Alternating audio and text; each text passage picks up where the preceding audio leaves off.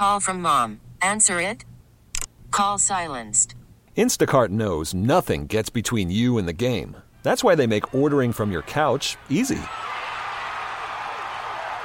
Stock up today and get all your groceries for the week delivered in as fast as 30 minutes without missing a minute of the game.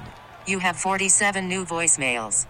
Download the app to get free delivery on your first three orders while supplies last. Minimum $10 per order. Additional terms apply. Back in 2018, Jeep was knocking on the door of selling a million vehicles a year in the U.S. market. Today, it's nowhere near that number. With Automotive Insight, I'm John McElroy. In 2018, Jeep sold 973,000 vehicles in the U.S. Last year, it was only 684,000, a huge drop, and sales are still falling. Even though new car sales in the U.S. market are up more than 11% this year, Jeep sales are down 9.5%, with six of its eight models doing worse.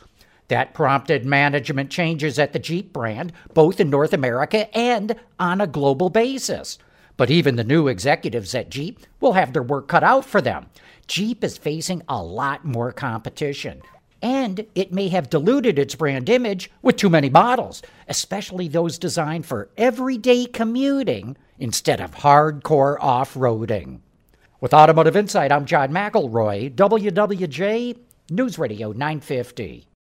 Baseball is in full swing. NBA playoffs are heating up, and your NFL team is gearing up for training camp. Listen to the latest on the teams you love here on the Audacy app. The biggest sports radio stations in the country, providing unrivaled local coverage of their teams, all in one place. Exclusive interviews with players, coaches, and team executives, streaming live and always available on demand. Stay in the know with your favorite teams right here on the Audacy app.